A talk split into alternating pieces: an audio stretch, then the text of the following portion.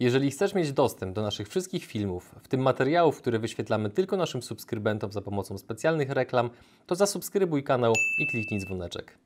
Nie zawsze mam okazję zacząć z suchym żartem, ale tutaj nie mogę się powstrzymać, więc muszę. Więc mam do Ciebie, Mirek, pytanie, czy e, Robert Burnejko, bardziej znany jako hardkorowy koksu, to jest Twój brat, kuzyn albo jakiś członek rodziny? Niestety nie, ale y, wiele razy mi pomógł na różnych prezentacjach sprzedażowych, gdzie mieliśmy dość y, trudne, trudne, trudnych odbiorców. I ten żart, gdzie wstawiałem zamiast swojego zdjęcia w prezentacji Roberta, bardzo pomagał rozruszać y, widownię, więc nie, nie, nie mamy spójności, ale ale pomagał mi wiele razy już. Dobra, to suchy żart prowadzącego mamy za sobą. Na samym początku, zanim przejdziemy w ogóle do szczegółów i pewnych pytań, które mam przygotowane, to powiedz mi, czy mógłbyś tym osobom, które Cię jeszcze nie znają, opisać chociaż tak w dużym skrócie, jak, jakie, jakie liczby opisują Twój biznes? Bo wiem, że liczby bardzo często pokazujesz, czy, pod, czy to pod kątem e, kursów, które wyprodukowaliście, czy obrotów, które generujecie. Jakby ja w ogóle bardzo mocno szanuję taką transparentność, no bo ona pokazuje pewne kulisy biznesu, natomiast no, ci, którzy Cię nie znają, no to na pewno pewnie chcieliby się dowiedzieć, więc jeżeli mógłbyś, to proszę. Partnerami kanału są ISOE, niższe rachunki za prąd dla biznesu nawet o 15%, SN Accounts, Twój księgowy w UK, Onkodietetyka, wybierz jak żyć z rakiem. Linki do partnerów w opisie materiału.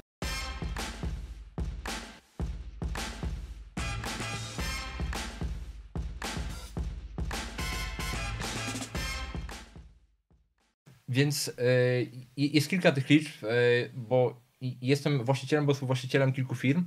I teraz, jeżeli chodzi o tą firmę edukacyjną, która jest w tej chwili moim głównym dzieckiem, którą w tej chwili kieruję, to mamy y, w niej około 15 tysięcy klientów w tej chwili i przychody trochę mniej niż 5-6 milionów w skali roku.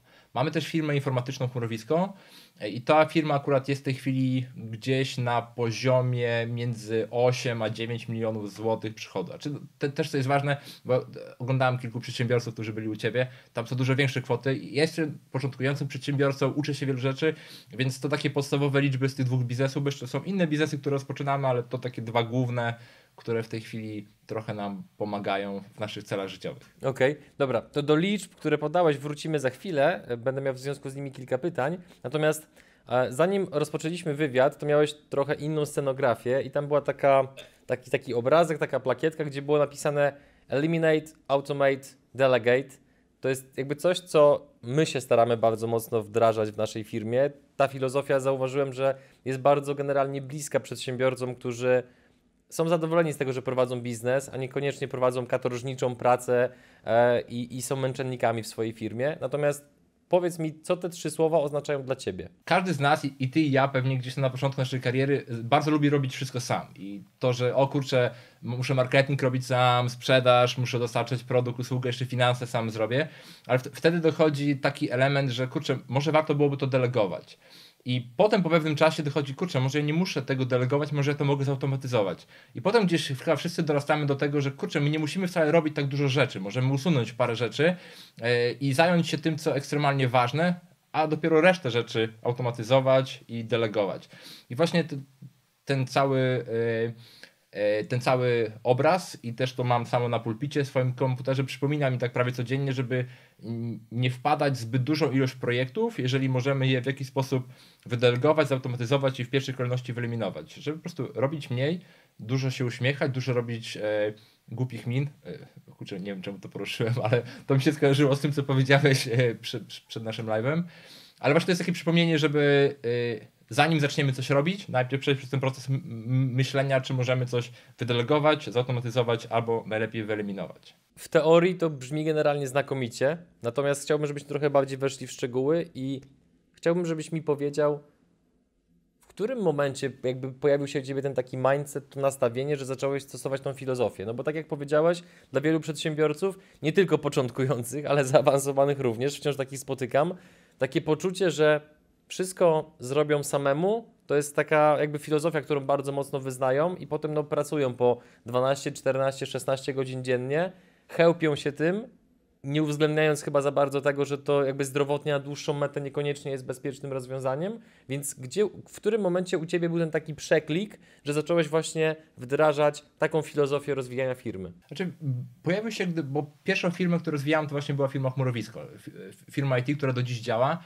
i wtedy E, to, to był gdzieś sam początek, że e, łapałem się na tym, że jeździłem do klienta do Katowic, potem jeszcze wykonywałem kwestie sprzedażowe, potem jeździłem na jakąś konferencję z firmą Microsoft w Poznaniu i tak po prostu cały czas kursowałem. I to doszło dość bardzo szybko, że tak nie może być. I te teorie już znałem mniej więcej wcześniej, tylko potem było kwestia, jak to wdrażać. Więc sobie e, rozrysowałem wszystkie struktury i wszystkie rzeczy, które robię w mojej firmie. Wtedy nas było dwóch. I przez pewien czas zaczęliśmy po prostu podążać tą drogą, że gdzie możemy postawić tą granicę delegowania, bo to poszło najpierw tą stroną, żeby dojść do eliminacji. I yy, w przeciągu chyba 12 czy może 14 miesięcy od startu naszej firmy, e, wyłączyłem się w ogóle z zarządu, czyli na początku delegowaliśmy rolę dyrektora sprzedażowego, potem zastąpiłem swoją rolę e, CEO właśnie Marcinem, który przejął tę rolę, e, tylko pełniąc funkcję prezesa zarządu i tam pomagając troszeczkę marketingu. I na koniec okazało się, że firma beze mnie, gdzie jestem współudziałowcem, może działać, ma dedykowany zarząd, który też ma udział w zyskach. I to było takie już największe, taki, przepraszam za wyrażenie, mindfuck, że możemy E, budować firmę i to nawet e, w początko, e, początkowych fazach swojego wzrostu jako przedsiębiorca, która może działać bez nas. No i teraz podążam tym całym krokiem, bo otwieraliśmy ostatnio firmę księgową, no to w tej chwili mamy prezesa zarządu, który jest też kieruje to firmą, a ja jestem tylko współudziałowcem razem z kolegą. E, firma, którą teraz rozwijamy, Akademia, tak samo cały czas próbuje delegować jak najbardziej e, swojemu zespołowi, żeby mogli przejmować rzeczy ja tym samym bardziej eliminuję siebie z tego całego procesu. No i oczywiście tutaj nie poruszamy tych rzeczy, że eliminujemy złe produkty, złych ludzi, e, złych partnerów, złe procesy, ale tutaj tak, z takiego największego punktu widzenia to to właśnie to, że sam siebie postanowiłem wyeliminować z swojej pierwszej firmy i okazało się, że to całkiem dobrze działa. Dobrze działa, ponieważ byłeś wąskim gardłem, czy jakby co masz na myśli, że dobrze działa? A czy dobrze działa dla mnie, wiesz, bo firma dalej się rozwija, dalej przynosi zyski, jest zyskowną firmą, natomiast ja mam czas realizować swoje inne rzeczy, które chcę realizować. Niektórzy bardzo lubią realizować jedną rzecz, ja bardzo lubię realizować wiele rzeczy, ale jeżeli operacyjnie zarządzam dwiema firmami, ja nie potrafię. Wiem, że są ludzie na świecie, którzy potrafią operacyjnie kierować dwoma firmami. Ja nie potrafiłem, więc w tej chwili oddając zarządzanie jedną firmą, byłem w stanie otwierać kolejną i w ten sposób już y, ucząc się nowych rzeczy mogę ruszać bardziej w skali. Więc w moim wypadku i do moich celów jest to bardzo wygodne no i też odzyskałem dużo czasu, co mogę poświęcać na podróżowanie y, po świecie i robienie filmików na Instagrama. piękna puenta. A powiedz mi, w jaki sposób mając no, kilka podmiotów gospodarczych, y, szereg ludzi, którzy są za nie odpowiedzialni, w jaki sposób, no, przepraszam za brak lepszego słowa, ale w jaki sposób sprawujecie kontrolę, jakby egzekwujecie wyniki, sprawdzacie, że jest wszystko ok? Tak, gdybyś mógł się troszeczkę zanurzyć w takie szczegóły organizacyjne, żeby właśnie dać taki powiedzmy trop osobom, które chciały podążać tą ścieżką, ale właśnie nie do końca jeszcze wiedzą, jak to ugryźć. Ja wzoruję się na pewnych yy, dużych CEO na świecie, którzy podejmują dość dobre decyzje i których yy, wartość firm szybko rośnie. Jest taka książka The Outsiders, która jest takim powiedzmy moim elementarzem i tam są pokazani najlepsi CEO i tego, jak prowadzili swoją firmę. Tam było, że trzeba e, decyzyjność jak najbardziej rozdystrybuować, e, nie skupiać się na tym, żeby operacyjnie firmie działać, tylko zarządzać kapitałem i tak dalej. Tam jedną z takich rzeczy, która nam najbardziej pomogła, to to, żeby zarząd firmy uzależnić jak najbardziej od kwestii zysku firmy. Nie od kwestii, ile firma sprzeda, nie od kwestii, ile utnie kosztów, ale od zysku firmy. My nawet poszliśmy do ekstremum, że mamy to na zasadzie cashflow, czyli ile pieniędzy zostaje na koncie, bo zysk przy kontraktach B2B, w których właśnie ta firma IT działa, ma ten problem, że czasami możemy dostać fakturę tego dnia i dopiero pieniądze za 6 miesięcy, co dla nas nie ma sensu. Czyli y, zrobiliśmy tak, że zarząd jest uzależniony od zysku. Firma zarabia dużo, zarząd zarabia dużo. E, e, firma zarabia mało, zarząd zarabia mało. Więc po prostu zauważyliśmy, że ten element bardzo, bardzo pomógł na taką racjonalną, e, racjonalnym działaniem, podejmowaniem dobrych decyzji wśród zarządu. My tak naprawdę obserwujemy kilka liczb. Używamy takiego czegoś, co się nazywa scorecard, również podpatrzone z książek, gdzie mamy kilka ważnych pozycji, jak przychód, wydatki, e, mamy kwestie związane z pracownikami, kwestie związane ze sprzedażą, e, więc takie podstawowe parametry, które po prostu co miesiąc mierzymy. I to nam pozwala w miarę dobrze kontrolować. Oczywiście zdarzają się trudne sytuacje, jak we wszystkich firmach i spółkach. Idziemy spać, nagle dzwoni wspólnik, że ej, mamy problem, ale tak zawsze jest. Ale właśnie te dwie rzeczy, czyli uzależnienie zarządu od zysku e, i wprowadzenie takich scorecardów, gdzie mierzymy pewne parametry we wszystkich spółkach, pozwala nam w miarę dokontrolować. Nie? Czy to, to, to, wiadomo, historia zdecyduje, bo ja dopiero e, w te kwestie przedsiębiorcze od kilku lat się e, bawię, w cudzysłowie, natomiast w tej chwili działa to całkiem dobrze. A w jaki sposób dobierasz sobie ludzi, którzy właśnie mają zarządzać Twoimi firmami? Co jest z Twojej perspektywy jako do, dla udziałowca kluczowe, że wybierasz osobę X, a nie Y? To jest... To jest najtrudniejsze pytanie na świecie i dalej nie mam odpowiedzi. Dużo szczęścia e, w początkowej przynajmniej fazie, bo też wspólnik, e, z którym potem otworzyliśmy kolejną spółkę, e, z nim dobrze nam się współpracowało, natomiast kolejne osoby w zarządzie to były osoby, które były od początku, nie? czyli po prostu pełniły rolę, na przykład Marcin, który objął w ogóle funkcję prezesa zarządu w Chmurowisku, to była osoba, która zatrudniła się na początku na podstawową rolę, zdejmując ze mnie małą rzecz w firmie.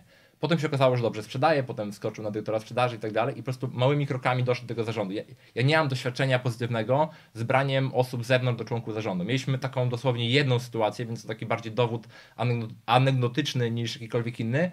E, więc my idziemy tym kierunkiem, żeby tych członków zarządu wychować. Tak samo teraz e, w e, Akademii też nad tym pracuję ciężko, co nie jest łatwym zadaniem, ale nie mam doświadczenia w tym, żeby brać ludzi z zewnątrz e, jako zarząd i żeby te osoby wykonywały aż tak dobrze swoją pracę. Ta kwestia bardziej e, poznania się, przejścia przez wiele krytycznych sytuacji, przez takich trudnych sytuacji, gdzie e, brakuje na koniec miesiąca pieniędzy, gdzie nagle mamy jakieś zwolnienia czy coś, wtedy po prostu ci ludzie troszeczkę bardziej obcują z tą kulturą firmy i w tym, w którym kierunku idziemy, z tą naszą wizją i to tak troszeczkę bardziej tworzy tych przyszłych członków zarządu. Ale tak jak mówię, dopiero jesteśmy na początkowej drodze, więc pewnie za 5 lat będę miał więcej spostrzeżeń na ten temat. Co w takim razie, jakby z perspektywy minionych lat i tego, jak to podkreślasz, skromnego doświadczenia, które posiadasz, ok, jakby szanuję to.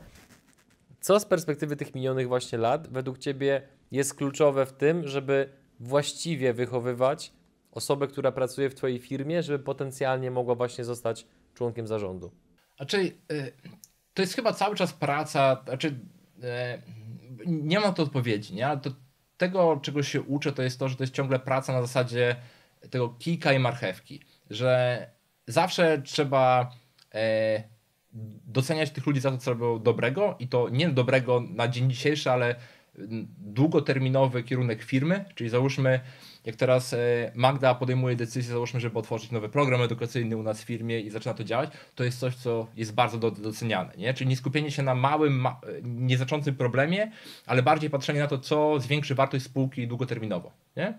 I to jest taki element, który jest tym, e, tą marchewką ale z drugiej strony praca z tym też tak zwanym bacikiem, że w chwili, gdy wykonywana jest jakaś praca, która nie jest zgodna z kulturą firmy, albo nie jest zgodna ze standardem, albo naszymi celami, to to jest coś, co mimo tego, że to może chwilowo jest dobre, to nie pomaga nam długoterminowo rosnąć. I yy, to jest taki chyba element, który najbardziej tutaj próbujemy wdrażać, że yy, cenienie tego, że jest zgodność ze, ze standardami firmy, yy, tymi wszystkimi naszymi wartościami, jak transparencja, jak otwartość, jak extreme ownership, a, y, nie, a ganienie w cudzysłowie za to, co nie jest zgodne z naszymi celami, naszymi wartościami. To oczywiście takie, wiesz, y, trochę masło maślane, natomiast y, gdy tak o tym myślę, to jest właśnie to najważniejsze, że i ta marchewka i kijek, ale bardziej patrząc na długoterminowe cele i na to, jak nasza firma działa. A dajesz dużo autonomii swoim pracownikom i członkom zarządu? To zależy, na którym e, poziomie, bo jak teraz mamy, załóżmy to firmę chmurowisko, które wspomniałem już, to tam ja nie mam nawet wglądu w projekty, nie mam wglądu w kwestie księgowe, nic. Widzę tylko tak naprawdę podsumowanie miesiąca e, i informacje o cashflow firmy. To tyle, co widzę jako współwłaściciel. Nie są zarządzie tej firmy. Tutaj jeszcze kontroluję wszystko, natomiast e, już niektóre rzeczy są całkowicie podejmowane, kierowane przez zespół, bo ja nie znam innej drogi. Nie? Ja byłem już w tym miejscu i pewnie też znasz tysiące osób, które były w tym miejscu, że zaczyna się kończyć doba. E, ja byłem tam parę razy, nie chcę już tam wracać e, i jest mi całkiem dobrze, gdy właśnie jest ta decyzyjność dystrybuowana e, w różnych kwestiach, bo to nie muszą być kwestie w zasadzie, czy będziemy kupować spółkę, czy zamykać spółkę, ale proste rzeczy, czy otwieramy nowe, nową linię produktową, czy zatrudniamy kogoś. To już mogą podjąć decyzje inni i to jest taki element, który staramy się wdrażać i też to to jeszcze nic, ale najtrudniejsze jest to, żeby te wartości przekazać jeszcze innym osobom, nie? Żeby teraz osoby, które przejmują funkcję prezesa czy CEO i kogokolwiek, żeby mogły te same wartości dystrybuować niżej. To jest najtrudniejszy element i tego też się cały czas uczymy. Okej, okay, a właśnie, do, bo to miało, być moje kolejne pytanie, właśnie a propos wartości. No to podzielmy je na dwie części. Po pierwsze, w jaki sposób ustaliliście, że dane wartości są tymi, które pasują do do waszej firmy, a które nie pasują? I dwa, jak potem jakby te wartości rozprzestrzeniacie pośród pracowników waszej firmy bądź waszych firm? I ja znam tylko jedną, wiesz, taką drogę, którą my wdrażamy i dość dobrze działa. I nawet dzisiaj mieliśmy, bo dzisiaj jest pierwszy dzień w ogóle w historii naszej firmy, gdzie tutaj Akademii, gdzie wszyscy są lokalnie. Mimo, że wszyscy pracują zdalnie, to dzisiaj mamy, wszyscy są lokalni, to jest e, e takie niesamowite. I widać właśnie nawet rozmowy całego zespołu o tym, że mówią o tych wartościach ze sobą i pokazują, jak trzeba nimi działać. Właśnie ta idea extreme ownership. I gdy ja w ogóle zaczynałem budować swoją pierwszą firmę, to od początku wziąłem te wartości, które ja uznaję i powiedziałem, dobra, zaczynamy w ten sposób działać. Bo ja, jak kieruję firmą, nie potrafię kierować firmą inaczej niż wyznając wartości, które mam. Więc jako osoba, która otwiera firmę, mogę ustalić, jak ta firma ma działać. I taką pierwszą rzeczą, którą jest, to jest właśnie ta otwartość. U, u nas nie ma takiej opcji, że ktoś zrobi coś albo coś ukryje. Były przypadki i te osoby od razu były out. Bo zakładamy, że jeżeli ktoś e, w jakiś sposób coś kantuje wewnątrz, tym bardziej na zewnątrz, no to to z czasem będzie rosło. I dlatego tą otwartość, tą samą transparentność, że dzielimy się kwotami, mówimy o tym, jak działamy, co robimy, zatrudniamy, zwalniamy, dobre chwile, złe chwile, yy, kultywujemy w tej firmie i z mojej strony to jest cały czas pokazywanie siebie jako przykładu. Więc ja się dzielę tym i super, jakbyśmy też się tym wszyscy dzielili. Nie mogę nikogo zmusić yy, i ten pozytywne pozytywna otwartość jeszcze jest, e, wiesz, spoko, bo to, tego jak ktoś nie zrobi, to jeszcze jakoś przeżyjemy. Ale ta właśnie transparentność i otwartość, że nie możemy niczego ukrywać czy oszukiwać, nie? To tutaj jest jasne tłumaczenie, że nie możemy tego robić. Ja tak nie robię, wy tak nie robicie, my tak nie robimy. Tak samo Extreme Ownership, to jest taka rzecz, którą zaczerpnęliśmy z książki e, Joko. Nie wiem, czy czytałeś tę książkę? Tak, tak, tak. To książka wręcz legendarna, myślę, w jakby w wielu kręgach i bardzo często wielu przedsiębiorców się na nią powołuje. Dlatego też chciałem do, do niej przy okazji nawiązać, co ta książka dała tobie, dała wam. Oj, y, właśnie to, to jest druga rzecz i my tą książką żyjemy na co dzień. Y, z zewnątrz może tego nie widać, ale wewnątrz jest to bardzo y, często pokazywane, nawet, nawet czasami rozmawiamy o pewnych sytuacjach. W zasadzie, że ktoś z danej, nawet wczoraj mieliśmy taką rozmowę, gdzie Wojtek zaczął coś mówić Piotrowi, jak ma coś zrobić i była ta dyskusja, słuchaj, ja jestem saperem, ty jesteś snajperem, ja muszę pilnować tutaj swojej pozycji, wiesz, tego typu rzeczy, ale ogólnie, gdy patrzymy na to, chodzi o to, że gdy mam swój kawałek firmy, czy to będzie sprzedaż, czy operacyjność, czy customer support, to ja za to odpowiadam. Nie? I, i, jest u nas świadomość, którą sobie zbudowaliśmy, że jeżeli ja za, przestanę za to odpowiadać, zacznę zajmować się innymi rzeczami, to wszyscy inni mogą przegrać. Znowu, patrz, ta cała sytuacja, która była opisana w Extreme Ownership, jeżeli zejdę z swojej pozycji, wszyscy moi bracia na, na polu mogą umrzeć.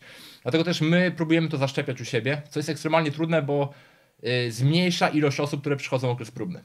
Bo jak się okazuje, mało kto potrafi te wartości y, wziąć i zacząć używać na co dzień. My bardziej jesteśmy przygotowani na to, że wchodzimy 8, 16, dostajemy zadania i tyle to u nas każdy dba o to, co rozwija. I to jest o tyle trudne, że ostatnio liczyliśmy e, na cztery osoby, czasami jedna, czasami na pięć jedna przechodzi okres próbny, idzie dalej. Bo mało osób ma tą swoją opcję, że może po prostu wziąć na siebie odpowiedzialność, mówić, ja jestem za to odpowiedzialny, to jest moja robota i zrobię wszystko, żeby to dowieść, a przy okazji chronię was i pomagam wam w waszych celach. E, to może też troszeczkę dziwnie brzmieć, natomiast my w obecnym momencie, bo nie wiem czy wiesz, tam mamy zbudowaną firmę asynchroniczną, czyli u nas nie ma godzin pracy, nie ma też miejsca pracy. Czasami przyjeżdżamy, ale każdy pracuje gdzie chce. Nie używamy telefonów, nie używamy Slacka, nie używamy innych rzeczy do komunikacji. Każdy ma swoje zadania, które realizuje, które się składają na jeden większy cel, naszą misję całej firmy. I teraz, jeżeli nie mamy tych ludzi, którzy są w stanie realizować swój cel i my ich nie monitorujemy, to się okazuje, bo mieliśmy też takie przypadki, że ktoś na przykład po 14 dniach mówi: Hej Mirek, ale nie napisałeś mi, co ja mam teraz robić. Nie wiem, czy mam coś robić. No to. Sorry. Y, to jest twój cel, oznaczyłeś go sobie, nie robisz go, stoisz w miejscu, zespół już poszedł daleko. W naszym modelu musisz mieć ten extreme ownership, który musisz kultywować y, u siebie. My też tym pomagamy, ale to też wymaga odpowiednich ludzi. A czy tą jakby ideę właśnie extreme ownership, no to weryfikujecie poprzez przede wszystkim to, czy ktoś potrafi dźwigać odpowiedzialność za dany segment firmy, czy patrzycie również na jakieś inne, być może jeszcze wskaźniki, parametry zachowania tej osoby, które pokazują, że taka osoba faktycznie może kierować się taką filozofią. Oczywiście my mamy bardzo prosty model sprawdzania, bo tak jak mówię, nie mamy godzin pracy, nie mamy innych takich e, metryk, że mogę zobaczyć, kto na czymś pracuje. U nas wszystko opiera się na naszymi celami. Mamy nasze wyznaczone cele długoterminowe, podzielone mamy na roczne i mamy podzielone to na e, pewne zagadnienia związane z zespołem, nie? Czyli dla przykładu, mamy Wojtka z Customer e, Support i Wojtek ma określone ile procent musi mieć pozytywnych opinii klientów po przejściu przez dane programy edukacyjne. To jest jego parametr, którym pracuje. I on wie, już wie, że musi też współpracować ze mną, z Magdą, z Damianem, z Piotrem i z resztą zespołu, żeby ten cel osiągnąć. Jeżeli nie pomoże im w ich celach, on nie zrobi swojego, a my monitorujemy jego cel i on wie, że ten cel monitorujemy. I on też jest świadom, że jeżeli nie zwiększymy tego współczynnika Customer Support, to nasza sprzedaż będzie e, rozwijała się wolniej, nasza firma będzie się rozwijała wolniej, e, gorzej będzie nam dojść do naszych celów. Więc to jest taka świadomość, którą no, Wiesz, to się łatwo teraz mówi, jak rozmawiamy, ale to są godziny y, trudnych rozmów, trudnych decyzji, żeby właśnie uświadomić, że ok, to są nasze cele. Ale gdzieś po pewnym czasie chwytał ludzi, że ok, dobra, już rozumiem. Muszę dbać o ten parametr, bo przez to nasza firma cała się rozwija. Muszę też zatrudnić kogoś do pomocy, bo dzięki temu nasza firma będzie się rozwijać. Nie? I to jest takie coś, co próbujemy tutaj budować, yy, ale opieramy się na prostych parametrach. Jeden, jeden, dwa parametry per osoba, które pozwalają nam budować całą firmę. A powiedz mi, jak w jaki, w jaki sposób według Ciebie należy skutecznie wyznaczać cele w firmie, ponieważ mam wrażenie, że na ten temat już powiedziano wszystko, co tylko się dało na różnego rodzaju konferencjach, szkoleniach, w książkach, materiałach edukacyjnych. Natomiast w moim odczuciu wciąż rzadko spotyka się osoby, które robią to w sposób taki bardzo taki świadomy, konsekwentny jest to czymś więcej niż tylko, wiesz, E, wyznaczeniem sobie tego, że do końca miesiąca schudnę 5 kg. tak, znaczy ja ogólnie jestem wielkim fanem ustalania celów. E, nawet mam taką swoją metodologię, a to whatever, e, nie ma to znaczenia. Ale kwestia jest taka, że my mamy gdzieś nasz wielki cel, nie? taką wielką wizję, do której dążymy, to to, żeby całkowicie odmienić model edukacji. Mówię teraz o akademii. E, czyli to, żeby edukacja była jeden do jednego e, w skali online. Sztuczna inteligencja i inne mechanizmy, które pozwalają, że wiesz, materiały są dobrane per osoba. I teraz my, żeby do tego dojść, musimy zrealizować kilka celów. Po pierwsze, musimy mieć e, przestrzeń i zasoby, żeby móc rozwijać naszą sztuczną inteligencję, która swoją drogą już trochę działa, ale jeszcze potrzebujemy dużo więcej zasobów. Po drugie, musimy troszeczkę bardziej się wyskalować, jeżeli chodzi o naszych partnerów. I to są takie już, wiesz, mniejsze cele, które mamy. I to jest patrząc w miejsce, w którym my jesteśmy, czyli zawsze zaczynamy z tego miejsca, gdzie jesteśmy. Co mamy teraz? Ok, mamy dwa źródła przychodu.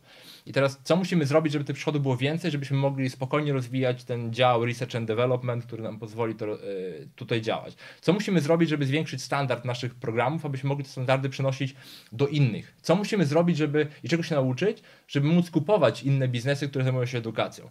I my tych informacji jeszcze nie mamy, ale mniej więcej wiemy, mniej więcej, bo to zawsze jest zgadywanie, co musimy wykonać w tym roku, żeby się przybliżyć do tych celów.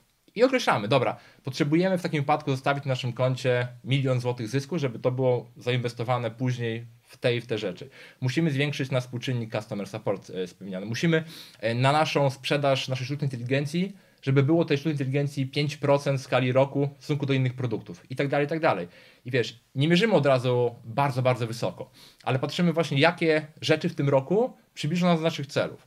I my to robimy bardzo metodycznie, czyli mamy E, na początku miesiąca zawsze planowanie miesiąca całego zespołu. E, na zasadzie, jakie musimy mieć cele e, ilościowe do osiągnięcia na koniec miesiąca. I na koniec miesiąca mam ten taki trudny czas, gdzie podsumowujemy to.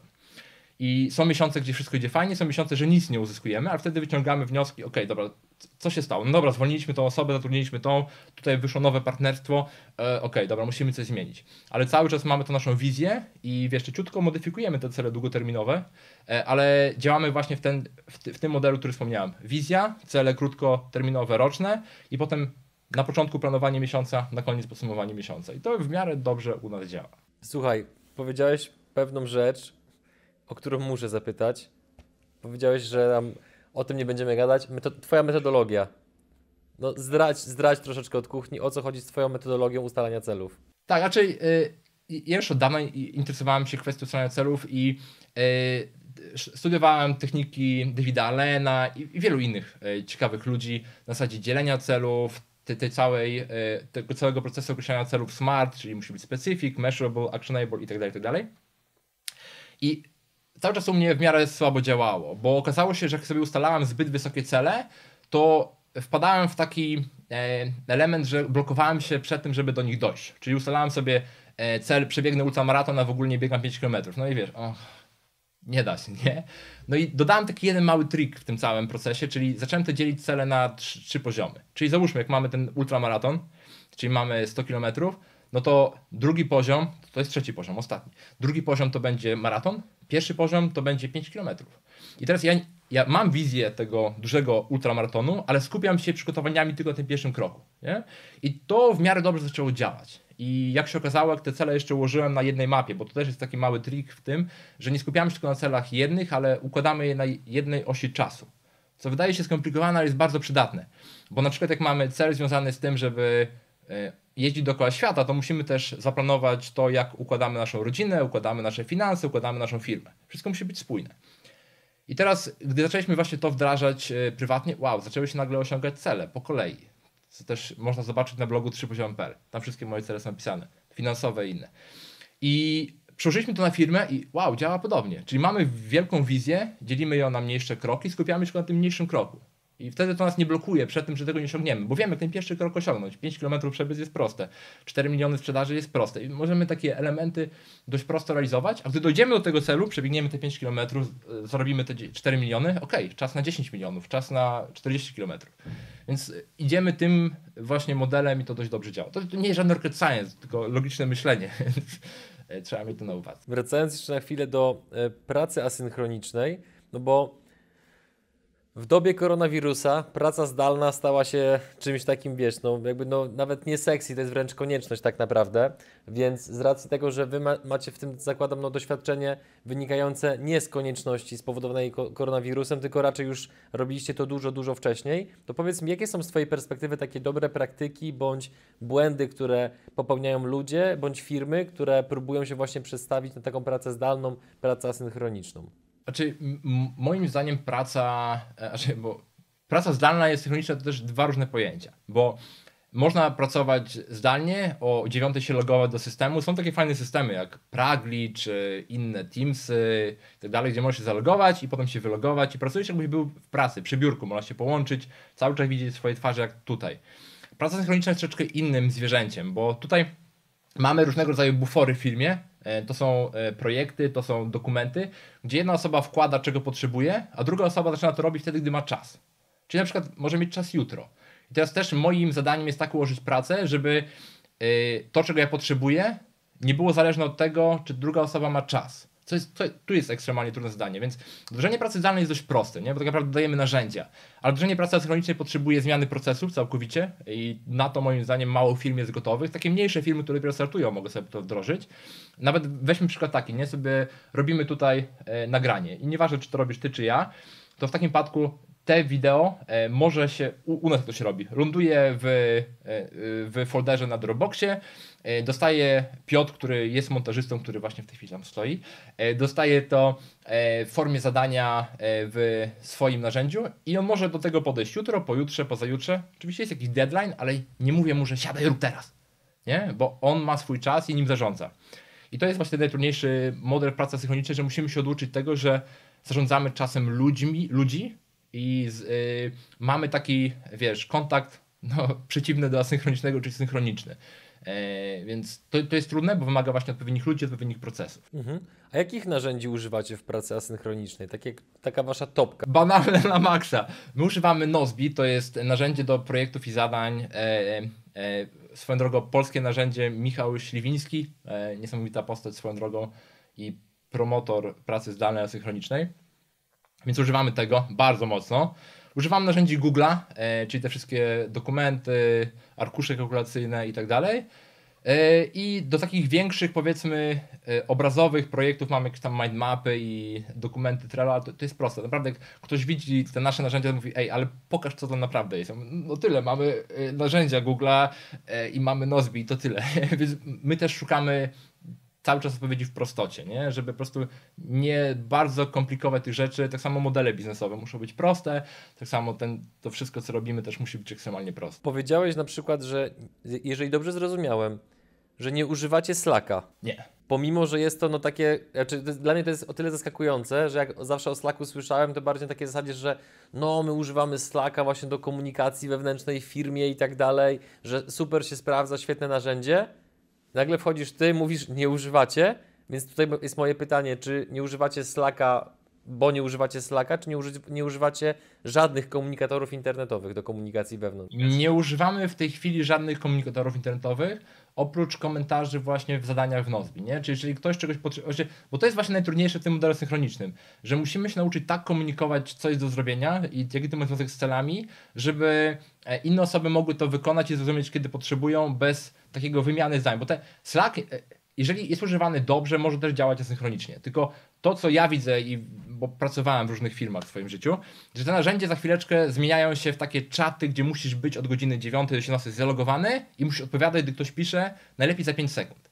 I teraz jest mało firm, są firmy oczywiście w Polsce, które świetnie wykorzystują Slacka czy też Teamsy, ale masa firm przeradza się właśnie z takiej pracy, dobra, to jest narzędzie, gdzie mogę napisać i czytać kiedy chcę, w takie narzędzie, gdzie siedzimy w jednym pokoju i cały czas z sobą komunikujemy. Co naszym zdaniem bardzo blokuje taką produktywną pracę, bo produktywna praca w większości wypadków polega na tym, że ty siadasz i robisz jakąś robotę. Nie? Ty, ja, ktokolwiek inny. Więc jeżeli ja cały czas komunikuję z danymi osobami, a szczególnie jak mamy takiego szefa nadpobudliwego jak ja, który jest w stanie komunikować cały czas, to jest niezdrowe dla wszystkich innych osób. Więc dbamy o to, żeby właśnie wyeliminować takie wszystkie rozpraszacze, jak powiadomienia, jak e, to, że musisz odebrać to za 5-10 sekund. I też wiesz, żeby, pełna szczerość i transparentność. Zdarza nam się tak jak dzisiaj. Po raz pierwszy widzimy się całym zespołem, idziemy cię na sushi.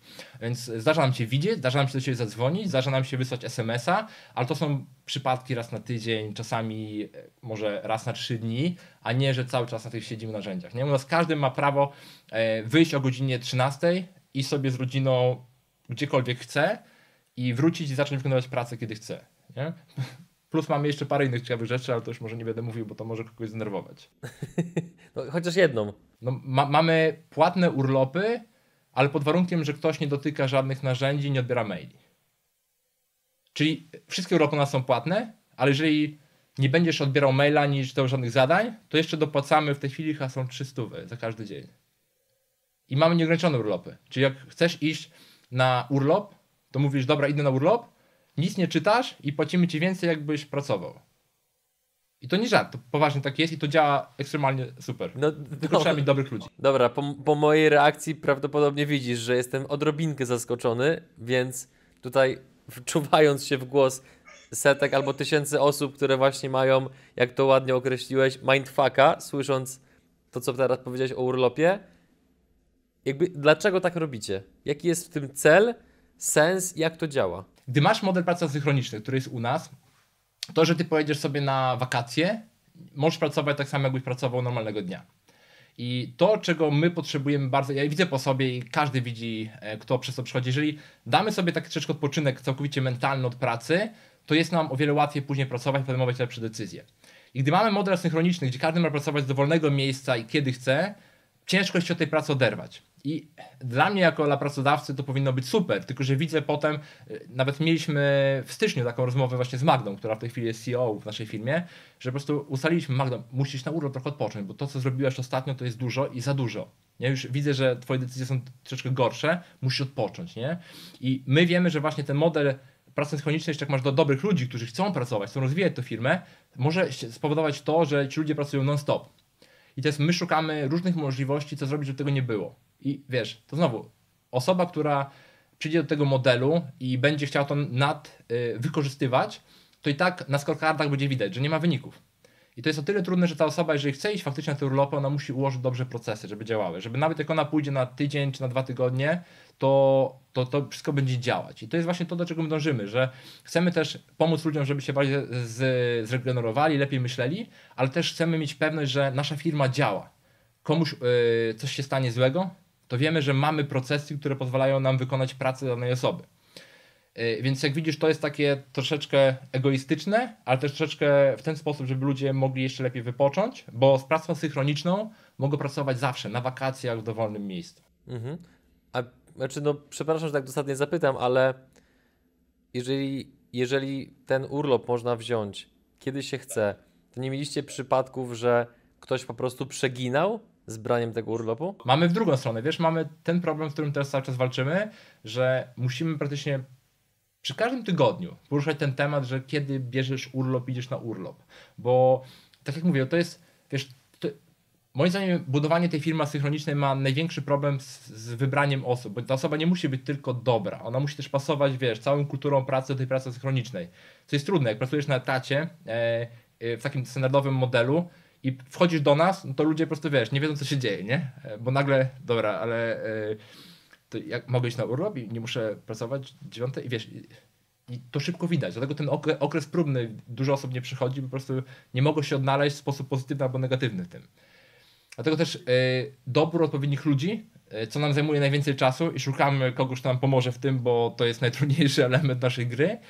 E, dobór odpowiednich ludzi niweluje ten problem i wręcz przeciwnie. Musimy dbać o to, żeby ludzie te urlopy brali. Bo wprowadziliśmy w tym roku, że te 26 dni minimum jest wymagane. To nie jest już tylko coś, co można, ale jest wymagane, bo ludzie nie chcą brać urlopów niestety. Ale nie, nie chcą ich brać jakby w twojej opinii z jakiego powodu? Jest tak fajnie u was, tak lubią swoją pracę, czy w czym jest rzecz? Adrian, y, y, ja nie byłem w wojsku. Byłeś ty w wojsku, czy nie? Mój tata był, więc jakby liznąłem dyscypliny w domu. No ale wiesz, to tak samo można wyobrazić, nie? Gdy masz cały czas te pole bitwy, którym jest załóżmy ten nasz cel, który dążymy i teraz ktoś cały czas stoi na tej pozycji snajpera i ma zdanie, dobra, to ja powierzam na chwileczkę komuś tą strzelbę i ja sobie idę troszeczkę poleżeć to jest też, jak masz, mówię, ludzi, którzy mają dużo odpowiedzialności i wiarę w tą misję, jest im ciężko wytłumaczyć, że mogę komuś tą strzelbę oddać na chwilę. I tu jest właśnie dużo y, takich problemów. Nawet wczoraj mieliśmy problem, bo mieliśmy high quality problem. Mieliśmy wieczorem y, live'a, który robiliśmy tutaj w firmie i zespół przyjechał też, parę osób przyjechał do biura i musieliśmy idźcie do domu, idźcie do domu, bo już chcemy się skupić nad tym live'em wieczornym, ludzie siedzieli pracowali. To jest ten element, wiesz, zawsze to jest jakiś plus i minus, że ludzie potrafią czasami, jeżeli masz oczywiście odpowiednich ludzi, mocno się angażować w, w tą pracę, co jest znowu długoterminowo złe, bo jeżeli ktoś za dużo pracuje z drugiej strony, to też jest problem. Patrz to, o czym rozmawialiśmy na początku, nie? Okej. Okay. Dobra, to temat zespołu i urlopów na razie uznajmy za zamknięty. Przejdźmy, jeżeli pozwolisz, do tego, żebyśmy porozmawiali troszeczkę o cashflow firmy, no bo generujecie generujecie milionowe obroty i oczywiście zdaję sobie sprawę z tego, że miejsce, w którym jesteś powoduje, że poznajesz ludzi, którzy mają obroty 5, 10, 20 razy większe, więc to, to ci daje pewną perspektywę, że pewnie już się za bardzo nie ekscytujesz skalą tego, co robicie. To jest absolutnie naturalne, że się przyzwyczajamy do tego, w czym jesteśmy, jaka jest skala naszej firmy, trochę jak do mebli w mieszkaniu. Były, są, pewnie będą, oby. Natomiast mm, Jakbyś miał się cofnąć pamięcią do początków jakby rozwijania właśnie waszej firmy, no to co było kluczowe w tym, żeby zacząć właśnie generować obroty, które idą w miliony złotych? No bo pomimo, że oczywiście, podkreślę, i trochę ci ten argument wybije tutaj z ręki, że są na pewno firmy i osoby, które mają takie obroty nie w skali powiedzmy tam roku, tylko w skali miesiąca, jasne, ale jest je jeszcze dużo więcej osób, które do takich obrotów dopiero dążą, więc tutaj, że tak powiem, dla nich, do nich teraz kierujemy tą Twoją odpowiedź. Te pierwsze milionowe przychody zaczęły się pojawiać właśnie w firmie Chmurowisko, gdy dołączył do mnie wspólnik, Damian, którego serdecznie pozdrawiam, jeżeli to ogląda, bo przeszliśmy wiele dobrego i wiele złego razem. I to była ta właśnie idea, gdzie zaczęliśmy na początku dzielić się pracą, bo moim zdaniem najtrudniejsze jest to, że my na początku chcemy wszystko robić sami, a ta świadomość, że ciężko jest ta świadomość zbudować, że my nie jesteśmy dobrzy we wszystkim. To jest to zawsze to takie ego, które gdzieś tam w nas drąży, że e, o kurczę, ja wszystko zrobię lepiej. No nie, guzik prawda. I gdy dołączył wspólnik i potem on się zajął częścią techniczną, ja zajmowałem się marketingiem, sprzedażą, procesami operacyjnymi, co pozwoliło mi właśnie zatrudnić nową osobę i kolejną osobę. Wtedy zaczęliśmy właśnie wchodzić na ten element, czyli e, u nas, w naszym wypadku, to właśnie to była ta idea, że potrzebujesz ludzi, odpowiednich ludzi, żeby ta firma lepiej się skalowała. Bo to nie jest tylko kwestia, wiesz, e, pieniędzy i podziału pieniędzy, to jest kwestia to chyba o co my wszyscy najbardziej walczymy, czyli ten czas. Bo pieniądze się zarobi albo się straci, whatever, ale tego czasu się nie odzyska i jeżeli wszystko będziemy sami robić, co ja też robiłem e, od 6 z rana do 23 wieczorem, no to, to, to, nie ma dobrego końca ta historia. No chyba, że w jakimś cudem uda nam się tak ładnie ułożyć procesy, jest parę przypadków również w Polsce, że te miliony lecą, jesteśmy jednoosobową firmą i wszystko działa. To, to znowu, to jest szansa jedna tam na ileś pewnie milionów, że takie coś zbudujemy. Więc najprostszą metodą, którą też we wszystkich mądrych książkach można przeczytać, znajdź najlepszych ludzi i spróbuj y, ich przekonać, że wizja, którą realizujesz, może być zgodna z ich wizją. I to, to, w naszym wypadku dość dobrze zadziałało. No plus oczywiście jak zawsze szczęście, bo to, że Damian do mnie dołączył jako wspólnik wtedy, to była duża ilość szczęścia, że on akurat miał, był w takim etapie życia, że chciał dołączyć, wypalił projekt, gdzie obaj e, w nim uczestniczyliśmy, to było takie, wiesz, dużo zrządzenia przypadków.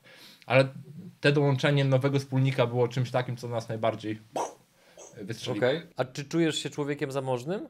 Yy, czuję się, że mi na nic nie brakuje, nie? I to teraz tak, że my bardzo dużo inwestujemy w firmę i to, to aż tak do granic możliwości w tej chwili, że właśnie gdy zatrudniamy ludzi, nie, to co Ci mówiłem, 1 na 4 na 5, to są koszty, które służą na tym, że nie skupiam się na pewnym innym elemencie, zatrudniamy tych ludzi, płacimy i potem ich zwalniamy. Część, bo część zostaje. I więc dużo tych takiego czasu i pieniędzy przeznaczamy na rozwój firmy, na nowe produkty, nowe partnerstwa, większą promocję tych partnerstw, więc troszeczkę bardziej myślimy inwestycyjnie. Ja wypłacam sobie wystarczająco, żeby pozwolić sobie na dobre życie, na podróże, na zakupy, cokolwiek trzeba i czuję się, że mi na nic nie brakuje w tej chwili, ale ja też nie jestem tego typu człowiekiem, że potrzebuję jakiegoś tam dobrego samochodu i innych rzeczy. Są pewne zabawki, które lubię, ale nie mam aż tak dużo wymagań. Bardziej podróżowanie. O, okay. to bardzo lubię. A jakie, a, a jakie zabawki lubisz? Yy, zegarki lubię na przykład ostatnio bardzo. No tak widzę po Instagramie. Więc powoli wchodzę w ten świat, który jest troszeczkę kosztowny, ale e, lubię, lubię, więc pozwalam sobie czasami na takie rzeczy, ale najwięcej chyba pieniędzy idzie w podróże, wiesz, bo tutaj z całą rodziną podróżujemy e, po świecie i to dużo pochłania pieniędzy. Okej, okay. a powiedz mi, jak znaleźć taki balans, nie, nie wiem, czy go znalazłeś, no ale jakby zakładam, że skoro świadomie inwestujecie bardzo dużo w firmę, to prawdopodobnie tak. Jak znaleźć taki balans, gdzie mm, samemu sobie nie wypłacamy prywatnie zbyt dużo, a jednocześnie jakby odpowiednio inwestujemy w firmę. Jak nie przegiąć w żadną ze stron? To akurat jest prosty proces, tylko jest ciężki w wykonaniu, bo jak mamy dużo pieniędzy na koncie, czasami się taka sytuacja, to pojawia się takie myślenie, to moje i sobie wypłacę wszystko i sobie kupię dom. E, natomiast to jak ja robię i też uczę swoich prezesów i też inne osoby, żeby bardziej określić dwie rzeczy, nie? Czyli po pierwsze, jaka jest ta ścieżka wypłaty dla nas samych, więc ja sobie zbudowałem też taką ścieżkę i e, zachęcam budować innym, czyli tam wypłacam sobie 50 tysięcy, 100 tysięcy, 10 tysięcy, każdy jak tam sobie lubi i tego się trzymać. A już myślałem, że zdradzisz ile sobie wypłacasz. A na blogu mam przeczytać. W tej, w tej chwili to nie jest dużo, to jest około 50 tysięcy miesięcznie. Nie? To jest taka kwota już po podatku, którą sobie wypłaca. Okej. Okay. Wszystko gdzieś tam jest w miarę publiczne. E, nie trzymam niczego w domu, od razu uprzedzam, jakby ktoś e, chciał. Jasne. Wszystko idzie w podróże. Tak, więc to jest pierwszy element, czyli taka ścieżka wypłaty sobie jako właścicielowi albo właścicielom, bo też w innych firmach też mamy dokładnie te same elementy, nie? Czyli jakie kwoty mają być wypłacane. Czasami są to śmieszne kwoty. Na przykład mamy teraz spółkę Mazuko z zamianem, gdzie sobie wypłacaliśmy chyba po 4000 miesięcznie, wiesz, takie w ogóle małe kwoty, ale to jest plan. Plan, który gdzieś tam będzie się realizować. Inne, yy, inna część naszego budżetu trafia na poduszkę finansową w firmie. Zawsze to jest taka to jest nasza taka wyrocznia, że zawsze budujemy nasze poduszki finansowe. Już wiele razy nam ratowały tyłek, gdzie były trudniejsze sytuacje, odroczone płatności, czy jakieś trudne sytuacje na rynku. Ta świadomość, że masz poduszkę finansową, która 6-12 miesięcy ci zapewnia życie dla ciebie, dla twojej firmy, wypłaty tobie, jest to coś bardzo fajnego. Mało który przedsiębiorca to lubi, bo też dostaje informacje, Mirek, inwestuj te pieniądze. Ja mówię, okej, okay, ale ja to, że one leżą, ja mam do nich dostęp w razie czego, żeby sobie wypłacić, czy komuś wypłacić, to jest ta inwestycja, że sobie śpię dobrze. I to, co zostaje w firmie, cała reszta to jest to na inwestycje, czyli znowu albo rozbudowanie działu, nowy produkt, lepsza promocja, czy coś, co, czego się ostatnio uczymy, kupowanie spółek, kupowanie udziałów w spółkach. Więc my dążymy wszystkich spółkach do tego modelu, nie? Czyli to są te trzy woreczki. Właściciele, plan właścicieli, poduszka finansowa i, i reszta idzie na inwestycje. I tak w ten sposób działamy. Okej. Okay. To pozostając jeszcze przy liczbach, ale teraz przejdźmy do troszeczkę innej. Mm, co jest kluczowe w tym, żeby przede wszystkim zbudować portfel 15 tysięcy klientów, no a potem, co podejrzewam dużo trudniejsze, utrzymać go? to, to, to ciężki temat jest. E, natomiast chyba najważniejszym elementem w tym całym procesie, czego ta, ta nasza ta akademia też tak się w miarę dobrze rozwija i mamy fajnych klientów, to jest to, że uwaga, uwaga, dbamy o to, żeby to byli fajni klienci. Czyli znowu to, że mamy dość wysokie ceny, e, to, że e, e, nie przyjmujemy pewnych klientów, to, że żegnamy się z niektórymi klientami, to, że zawsze mamy procedurę zwrotów bez żadnego pytania, chcesz pieniądze, to ci zwracamy 100% od razu, jeżeli komuś coś się nie podoba, to jest to właśnie dbanie, żeby ta te wnętrze klientów było dobrze. Tylko wspomniałem Ci o tym customer support, nie? To, że mamy Wojtka, który dba o to całe współczynniki, które tam się rozwijają, bo my mocno wierzymy w to, że najlepsi klienci przyciągają najlepszych klientów i to widać w każdej innej branży. Więc w tej chwili to, że zbudowaliśmy taką ilość klientów, to wynika z tego, że od samego początku dbaliśmy o to, żeby to byli najlepsi klienci, którzy mogą tylko z nami pracować. Jeżeli wiesz, zdarza nam się, że ktoś napisze, oj, ty to jesteś burakiem, albo o, tutaj to jest fe i tak dalej, to my nie mamy żadnych skrupułów, żeby takiemu klientowi zwrócić pieniądze, e, go z naszej listy mailowej i skupić się na naszych klientach. Nie dbamy o to, żeby jakość naszych klientów była e, jak najwyższa. E, to jest chyba taki największy, największy klucz do tego, że to się w miarę dobrze rozwija. A w jaki sposób decydujecie, że danego klienta chcecie, a danego nie? Znaczy, to nie jest taka decyzja, że my patrzymy na kogoś i wiesz, profilujemy tą osobę. To jest bardziej granie na przykład ceną, nie? Że jeżeli my mamy cenę danego produktu, który kosztuje 1000 zł i ktoś y, nam mówi, że hej, y, nie stać mi na ten produkt. Mówimy super, że ci nie stać, nie jest produkt dla ciebie.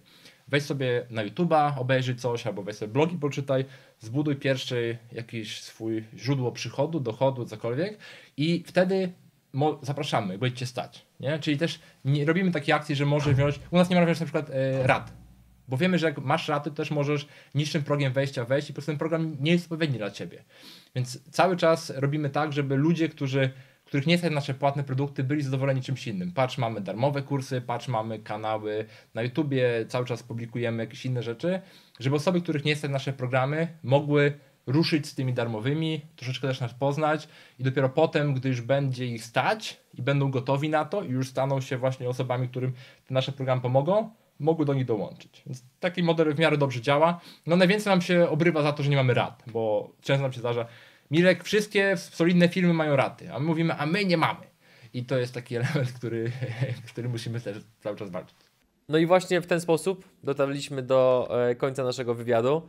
E, trochę mnie boli serce, ale z, z, drugiej strony mam wrażenie, że myślę, że jeszcze nagramy wspólnie nie jedną rzecz. Tak mi trochę intuicja podpowiada. Niemniej, zgodnie z naszą mini tradycją, na końcu wywiadów robimy zawsze konkurs. Wiem, że tutaj też e, wyraziłeś zgodę, żeby taki konkurs był, więc powiedz proszę, co będzie nagrodą konkursową oraz jakie będzie pytanie konkursowe. Moim zdaniem też najważniejszą rzeczą w ogóle i w kwestiach biznesu i też w innych elementach jest to jak najbardziej hakować system, czyli to jak można na przykład zadać pytanie i przy się dużo nauczyć i zmienić dużo u siebie, więc e, ja, ja, się bardzo dużo uczę temat tego, jak można optymalizować swój poranek i też e, dużo wyciągam od innych wkładam do siebie. To na przykład jak wspomniane Juflight, e, czy kwestia tego chili pada, to są rzeczy, które inni mi polecili.